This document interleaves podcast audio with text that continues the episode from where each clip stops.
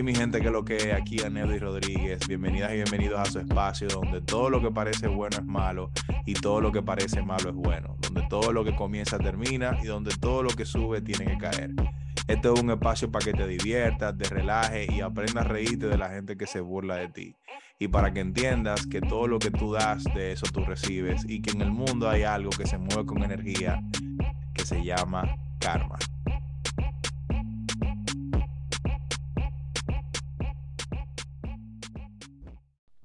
Hey mi gente, ¿qué es lo que ustedes dicen? Bienvenido, bienvenido al episodio número cuarenta de su show Karma. Hoy vamos a ir directo al cuello, sin mucha introducción y mucha vaina, porque yo sé que esta situación le ha pasado a mucha gente, quizá a muchas de ustedes, de los que me están oyendo.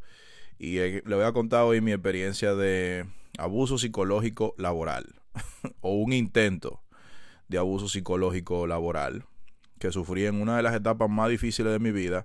Y quiero utilizar esta historia para darle a entender a mucha gente que hay ahora en la sociedad actual, que parece como que se le ha olvidado mucho eh, cómo buscar dentro de ellos para pa entender su valor propio. Hay una mentalidad muy suave. La gente está como muy blandita. De cualquier vaina se, se derrumban, se desmoronan, se sienten mal, se victimizan. Eh, hay como un mal en la sociedad que parece que mientras más débil de mente tú eres, Eh, no quiere decir que tú no seas vulnerable, pero mientras más llorona o más llorón tú eres y tú vives dando aco en las redes sociales siempre, hablando de, de todo lo que te pasa y no te pones en la vida real a resolver la cosa que tienes que resolver para tú poder salir de esa situación, parece que es mejor. Eh, entonces se, se confunde la vulnerabilidad con la victimización. Y hoy le voy a hablar de esto. Cuando mi expareja salió embarazada de mi hija, varios meses antes de eso, a mí me hubiesen cancelado, me despidieron del trabajo que yo tenía. Trabajé en un call center como por tres años y medio. Y de repente me cancelaron un día. Recuerdo que fue como un diecisiete de diciembre, algo así. Y cuando me despidieron de ahí, me pasé más de dos años buscando trabajo y no encontraba. Fue una situación muy, muy difícil. Y no quiero utilizar esto para que ustedes piensen, ¡ay, pobre Aneudy, Dios mío, cuántas cosas le han pasado! No, no me importa esa vaina. Yo son cosas, son lecciones que yo he aprendido y que me han servido para entender que nada es fácil en esta vida.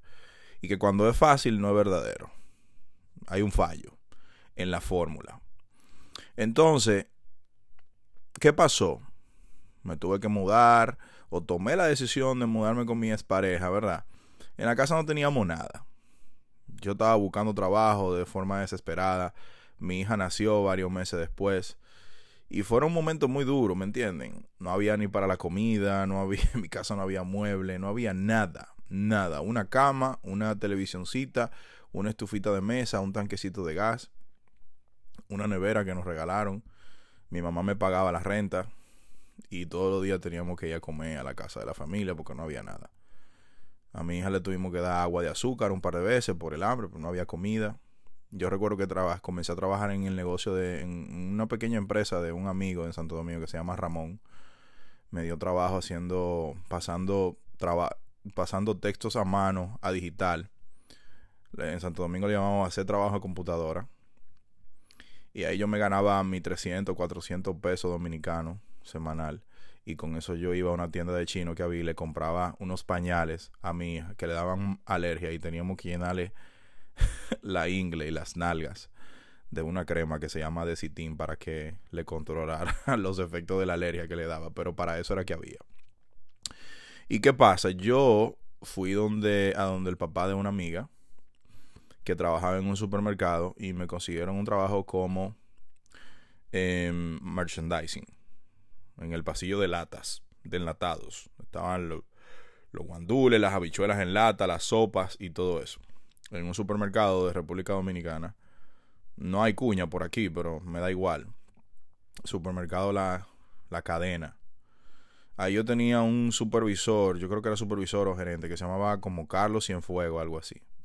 Tipo era un cabrón. Tipo súper mala gente. Súper altanero, eh, altanero, se la daba en come mierda, pensaba que él era más que todo el mundo. Siempre le ponía la cosa en China a uno. La vaina súper complicada. Se reía de uno. Eh, y no era solamente conmigo. La persona que trabajábamos como merchandising éramos muchachos de barrio todos. Y la verdad era que estábamos tratando, de, ¿me entienden? De, de, de echar para adelante. Todos los que estaban ahí siempre nos juntábamos a hablar en la hora de almuerzo que nos daban, la media hora de almuerzo que nos daban. Hablar de, de, de lo que cada quien estaba pasando, y todo el mundo estaba en situaciones difíciles. Una vez, yo recuerdo que cuando salí del call center fue cuando la vista se me comenzó a afectar. Y yo tuve que ir a, al médico de la vista, y me, ahí fue que me prescribieron los lentes por primera vez. Y yo escogí unos lentes en pasta que eran cuadrados, me quedaban súper grandes. Y cuando yo llegué ese día a trabajar en la tarde, este pana, el tal Cienfuegos, desde que me ve que yo voy entrando por la puerta, ah, mira, ahora él es doctor, ahora es doctor en el pasillo de latas. Coño, pero estos muchachos de barrio que se la dan en inteligente. Mira este, qué maldito lente se viene a comprar. Ese fue el primer comentario que él hizo. Y de ahí para acá se la cogió conmigo. Digo yo, como decimos en Santo Domingo, se la cogió conmigo con decirme el doctor, el doctor, el doctor. Un día yo llegué temprano, antes de que abriera el supermercado, para arreglar el pasillo, porque era súper difícil arreglar el pasillo de latas. Cuando le digo difícil, que sacando la lata de la caja, uno se corta todos los dedos. Es eh, súper complicado porque la gente coge una cosa, la deja en otro lado. O sea, es mucho trabajo. Yo llegué temprano para poder desarmar el pasillo completo y volver a organizarlo por tipo de productos. Después que yo tengo casi tres horas organizando el jodido pasillo, él pasa por el pasillo y tumba un montón de lata y dice: esta vaina está mal. ¿Quién diablo fue que te dijo a ti que organizar esta vaina así? Eh, dígame, doctor, ahora, ahora usted es el que sabe cómo es que se va a organizar esto. Yo le dije: no, lo que pasa es que así yo creo que pueden comprar más fácil tal cosa. Aquí usted no está para estar tomando decisiones. Usted lo que viene de un barrio. ¿Quién le ha dicho a usted que usted está tomando decisiones? Usted lo que viene de un barrio de mierda. Aquí usted no está para estar dando ideas ni nada de eso. Si yo le digo a usted que ponga el pasillo así, póngalo así, punto. Que por eso es que ustedes jamás en su vida van a llegar a nada, porque ustedes son unos come mierda. Esa vaina nunca se me va a olvidar. Nunca se me va a olvidar, porque eso fue un momento donde yo me cuestioné y donde yo dije: diablo, la verdad que será verdad que porque uno viene de un barrio uno nunca va a llegar a nada, porque es que me pasan todas estas cosas a mí. Y entré, por primera vez en mi vida recuerdo que entré en modo víctima. ¿Por qué esto me pasa a mí? ¿Por qué esta situación a mí? Yo recuerdo que yo llegué a mi casa y dos días después mi hija estaba llorando como a las dos de la mañana porque tenía hambre. Y yo me senté en la sala de mi casa a llorar sin un peso en el bolsillo. Y decía: Dios mío, pero ¿por qué esto me está pasando a mí? ¿Por qué tú me pones en estas situaciones? ¿Será que porque, será verdad que yo estoy destinado a quedarme aquí en este barrio? ¿Será verdad que yo estoy destinado a vivir esta vida? ¿Será verdad que yo estoy destinado a darle esta vida a mis hijos, que ellos vean que este es el ejemplo que yo les quiero dar? Y muchas veces, muchos de nosotros nos vemos expuestos a situaciones así, como lo que hizo el tal Cienfuegos conmigo, que me dijo que como yo venía de un barrio de mierda, yo nunca en la vida iba a llegar a nada, que yo no estaba en ningún lugar para poder tomar decisiones. Muchos de ustedes le han pasado cosas así, o hay personas que le han repetido constantemente que ustedes son unos estúpidos, que son unos idiotas, que son unos buenos para nada, que ustedes son unos ridículos, que ustedes son unos locos, que ustedes nunca van a alcanzar nada en su vida. Y cuando te repiten eso, puede ser que tú te creas esa película. Varios... Cuando, cuando tú te crees esa película, te llegan las oportunidades y tú no sabes cómo tú puedes aprovechar esas oportunidades. Tú no sabes cómo recibir la bendición y la vaina que te pone la vida ahí para que tú puedas seguir saltando escalón por escalón y, y poco a poco ir abriendo el camino que te va a llevar a ti hasta donde tú realmente vas a ser en la vida. Porque varios meses después de eso fue cuando yo conseguí mi trabajo en IKEA en Santo Domingo. Todavía la tienda no estaba abierta y yo era supervisor del departamento de lámparas. Cuatro meses después que la tienda abrió, me hicieron gerente de departamento y mi vida cambió para siempre. No solamente en lo económico, sino también en lo profesional.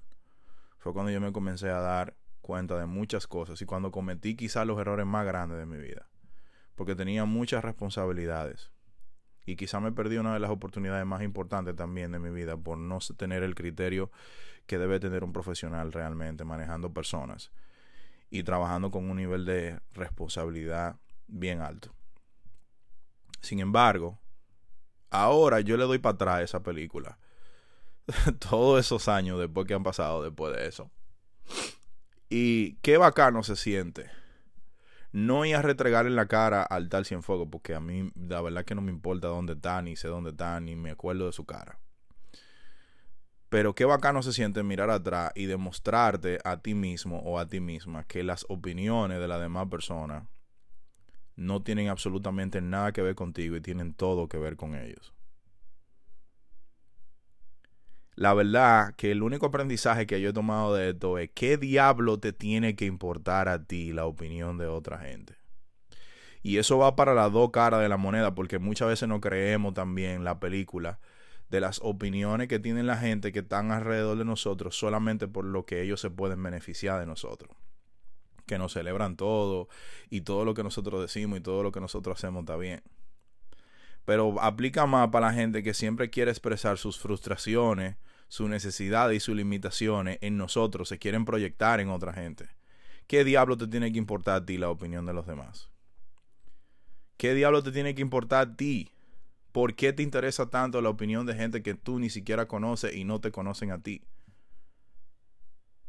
Yo nunca he visto a nadie que ha ido a un supermercado o que ha ido a un banco a depositar opiniones de la gente. Nunca he visto a una persona sacando una tarjeta de opiniones en el supermercado y pagando su compra.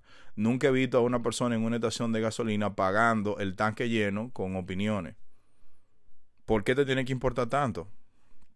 El aprendizaje más grande que yo le puedo dar en este episodio es que si tú eres del tipo de persona que cualquier opinión mueve los bloques de la base de tus decisiones o de la base de tu vida que te ha costado con mucho trabajo, con mucho esfuerzo, con mucho sudor y mucho sacrificio construir, si tú permites que una opinión de otra gente mueva esa, esa fundación, esa base, el problema no es de ellos, el problema es tuyo.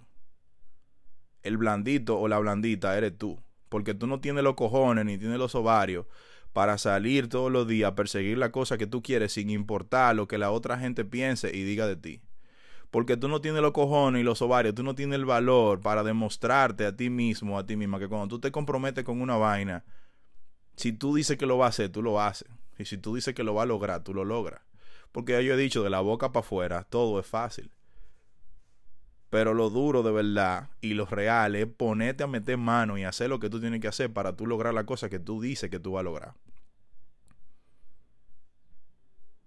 A mí me han pasado en múltiples ocasiones, y yo sé que a ustedes también, en múltiples ocasiones le han pasado cosas, situaciones o personas que le han, le han intentado medir a ustedes su nivel de capacidad. Y uno se enreda en la burbuja de que uno tiene que demostrarle a otra persona que de lo que uno es capaz. Usted no tiene que invertir energía demostrándole a nadie que usted es capaz de algo. Es a ti que tú te tienes que demostrar. Es a ti mismo que tú te tienes que medir. Es contigo mismo que tú te tienes que comparar. Ustedes ven la situación reciente que me pasó con mi negocio de Monat, que lamentablemente mi negocio se interrumpió. Mi cuenta fue suspendida. A mí me pueden suspender la cuenta setenta y siete mil veces. Y setenta y siete mil veces yo voy a volver a comenzar. Porque en el dos mil veinte, cuando yo comencé mi negocio, yo dije que iba a hacer algo y yo lo voy a hacer. Yo no sé cuántos años me va a tomar. Porque yo sé que a mí nunca me van a cerrar ninguna cuenta. A mí nunca me van a sacar de ningún sitio por algo malo que yo voy a hacer. Por un comportamiento contrario a las políticas y a las normas de la, del grupo con el que yo me rodeo. A mí me enseñaron a no hacer lo mal hecho. Y si en algún momento lo pienso es porque me llega un momento de debilidad, pero no tengo el valor para hacer lo mal hecho. Entonces a mí me pueden cerrar la cuenta setenta mil veces y setenta mil veces yo la voy a volver a abrir. Me pueden derrumbar el negocio setenta y ocho mil millones de veces y setenta y ocho mil millones de veces yo lo voy a volver a construir. ¿Por qué? No porque Cienfuegos en algún momento me haya dicho que yo vengo de un barrio asqueroso y que yo nunca voy a llegar a nada. Es porque yo sé dentro de mí, y cada uno de ustedes tienen que saber su valor propio. Ustedes tienen que saber para lo que ustedes están destinados. El rol fundamental de un ser humano en este mundo es descubrir cuál es el propósito que tiene en la vida. Y tu propósito no necesariamente tiene que ser tener el éxito económico para tú vivir en tu propósito. El éxito económico viene como efecto colateral de tú encontrar las cosas que te gustan y de tú seguir las palabras que tú dijiste que ibas a cumplir para poder alcanzar ese propósito.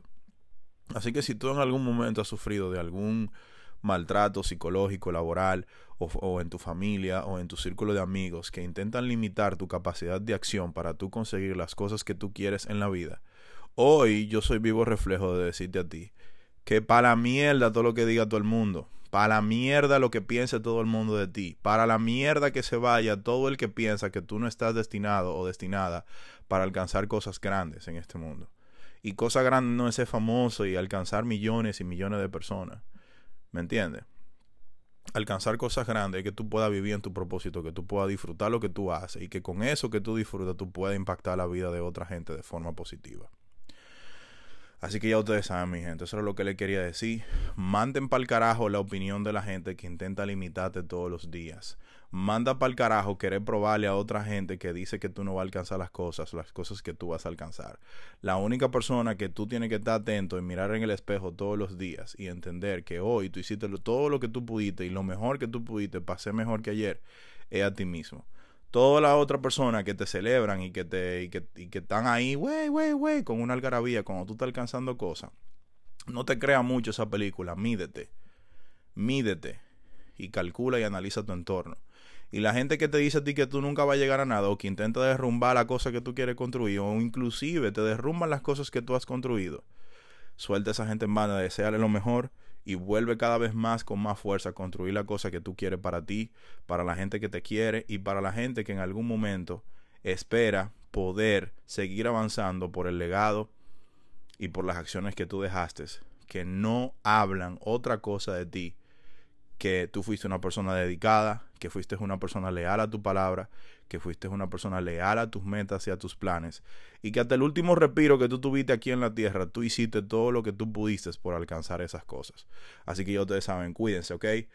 Me voy a quitar por el día de hoy. Espero que encuentren valor, compartan esto con quien ustedes entiendan que tienen que escucharlo, y recuerden, hagan su diligencia. Chao.